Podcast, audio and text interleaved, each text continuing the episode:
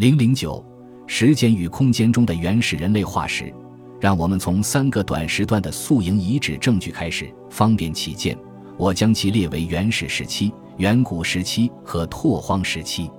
沉积物中时期和骨骼的空间排列，包含了大量有关遗址如何形成以及过去人类的空间范围和其他错综复杂的信息。当我们观察可追溯到中更新世的保存完好的原始时期的遗址时，会发现缺乏构成宿营遗址的常见特征，这其中包括建好的壁炉，可能表明帐篷位置的柱洞，以及用来放置碎石和动物骨头的被单独分区的废弃物品区。纵观整个欧洲的遗址，如匈牙利的维特斯佐洛遗址、法国地中海地区的泰拉阿玛塔遗址和英格兰的霍克森遗址，都有灼烧过的碎石和木炭碎片遗存。但没有任何确凿的证据来证明壁炉、棚屋的存在，或长期居住在一个地方的人在居住面上的分区。相反，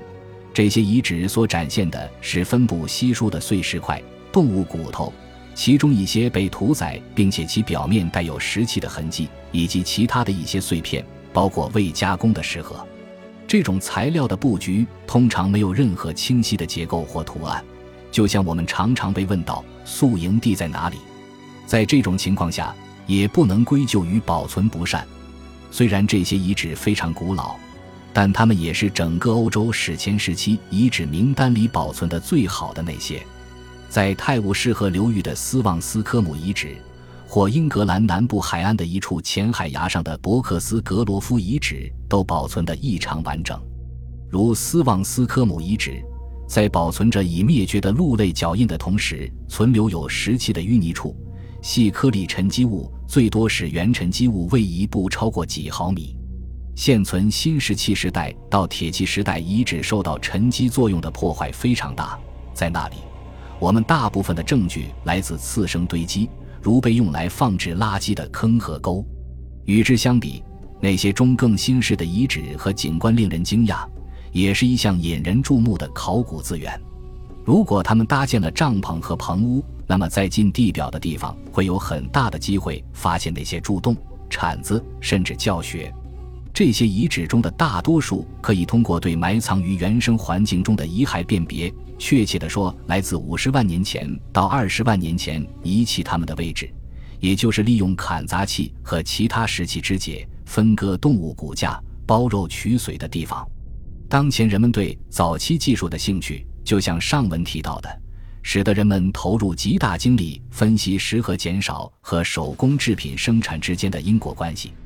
这种石器拼图揭示了许多个体敲打石头的活动，在发掘面积足够大的遗址时，可以显示出从选择石盒到粗加工、制成石片、打制成双面工具的不同阶段，石片的使用和丢弃都是发生在相对较短的距离内。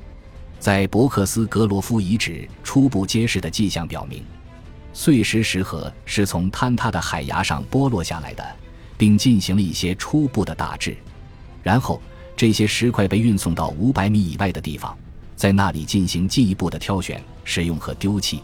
这意味着整个顺序是缓慢而有节奏的进行的，以分钟为单位，至多几小时。至于石器工具的长远规划，并不是原始人行为的一个常规部分。值得指出的是，现有的原材料一般都是当地的，远至十千米至十五千米的路程都是正常的，大概属于每日觅食的范围。已知的一个特例，距离长达一百千米。因此，在缺乏细粒岩石的地区，譬如缺乏碎石或黑曜石，我们发现原始人使用的是粗粒的玄武岩和石英岩。这是因为玄武岩与石英岩的断口也是锋利的，在中更新世末期的古人类中，这一模式开始发生变化。现在有证据表明，原材料的运输距离其已知的地质来源要远得多，绝对距离仍然不大，最大的距离通常在八十千米至一百五十千米，最大绝对距离为三百千米。但显然超出了古遗址证据所显示的以小时和分钟为路程单位的迹象。此外，它们生存空间的结构也有变化。在尼斯附近的拉扎瑞特洞穴遗址，就在洞口侧壁附近，有两个清晰的火塘，它们周围是常规的垃圾堆积，其中包括碎石和动物骨头的残骸。这些堆积呈半圆形排列。虽然发掘者倾向的解释是，这个堆积形态是由洞穴内充当屏障作用的撑开的皮质帐篷导致的，但更有可能的是，围绕炉膛而坐的人应该对此负责。这种堆积并不存在于所有的岩棚中，在位于多尔多涅距今十二万年以前的沃弗里洞穴遗址的第八层，由于缺乏火塘，碎石材料的分布形成了一种完全无组织的排列形式。西梅克的详细分析表明，工具类型及其空间分布的组合指向非特定的和无序的行为。从这一证据来看，很难认为他们去那个地方时考虑到了特定的活动，例如去猎马。相反，他们会设法利用到达时所发现的东西。这一时期，大多数遗址的结构仍使人联想起前一个时期。在洞穴和岩棚中，材料的使用越大。或者保存的材料越多，有时确实能够提供证据，正如从原材料运输中获得的迹象一样，它们证明了土地利用体系和生活方式的规模已经扩大。位于泽西岛花岗岩海甲的拉克特遗址，就是提供新证据的一个很好的例子。这一裂开的遗址中含有大量的沉积物，其中通过热释光定年法测定灼烧过的碎石提供的最古老年代。在距今二十七点三万年至二十点三万年，这表明遗址中的 C 层和层级进入第七阶段的坚冰期。在我的分类表中，它接近于原始时期的末端。这一时期在沉积物中，无论是石器工业还是材料的排列结构，都没有什么特别之处。在大约十八万年前之后的同位素第六阶段发生了变化，当时在第三层和第六层。从防护崖下发现了两堆显著的动物骨骼，它们包括猛犸和长毛犀牛的某些部分。尽管这两堆骨骼的构成差别很大，但猛犸的头盖骨、肩胛骨和骨盆是最常见的组成部分。人们认为，这一小群动物惊慌地跳下悬崖后，又被拖到这一位置，从而变成这个遗址的一部分。当被古人占领时，拉克特大概已经成为连接泽西岛和法国大陆干燥平原上的一个突出地标。虽然这些古堆的意义尚不清楚，如果它们是贮存品，那为什么要丢弃它们呢？它们的存在表明了大件物品的积累和放置，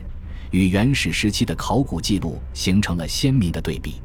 在距今二十万年前之后的这段时期，情况也是如此，涉及石材资源更精细。加工程序的证据越来越多，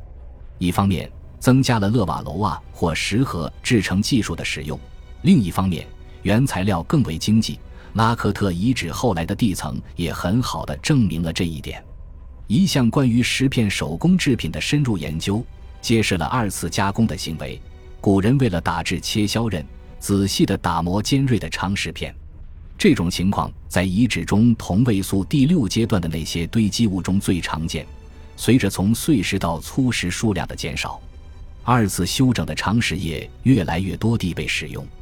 这种有效利用的行为，将这一时期与作为早期概述的最早的石器档案联系起来。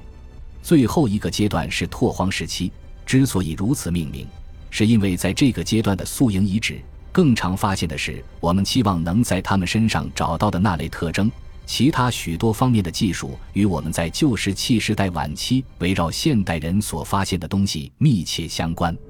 从露天遗址可以识别到建造良好的火塘，譬如葡萄牙的维拉斯瑞沃斯遗址和德涅斯特河的乌克兰沿岸的摩洛多瓦一号遗址。在后一个遗址里，表土已被大面积揭露。揭示了猛犸头盖骨和驯鹿鹿角的分布图，许多人将此看作茅屋建立的证据。一个更审慎的解释是，当火塘点燃时，它们充当了防风墙，或有时起到了防御的作用。无论最终结论如何，这个遗址上的结构和排列方式都是早期生存空间巨大进步的证据。正如人们所预料的，原材料运输反映了更广泛的交流和活动规模的再次扩展。相较于西南地区末次冰期早期较少的周期性极端气候而言，这些活动范围在欧洲大陆腹地要大得多。这种差异可以在强调资源对相对行为规模影响的区域理论的背景下加以理解。在这种情况下，我们了解到，在欧洲大陆的一些地区，在寻找猎物方面有更大规模的活动。这些样本是检验旧石器时代资料的一种有效方法。使用这一区域理论的另一种方式是考察房屋使用的数量和规模。通过对北欧和南欧地区洞穴和岩棚中的远古时期和拓荒时期的遗迹和遗物进行比较，可以看出一些显著的差异。在北部，大型的遗迹很少，也很少见到拥有多个层位关系的遗址。为了复原足够的遗物来进行类型学研究，必须大量发掘遗物。必须强调的是，就像在英格兰的肯特洞穴、德国南部的伯克施泰因洞穴或前捷克斯洛伐克摩拉维亚岩洞的库尔纳洞穴出土的遗存所证实的那样，史前人类在原始时期、远古时期和拓荒时期都是以小型人群存在的，而且分布稀疏。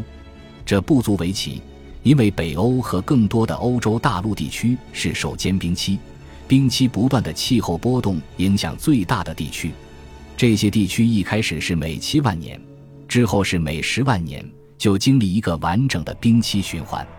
这主要体现为，在冰期通过冬季积雪覆盖牧草，使得草食动物取代了林地动物；在减冰期通过森林覆盖率的增减来影响主要动物种群资源，如野牛。马和马鹿的丰腴程度以及它们分布的密度。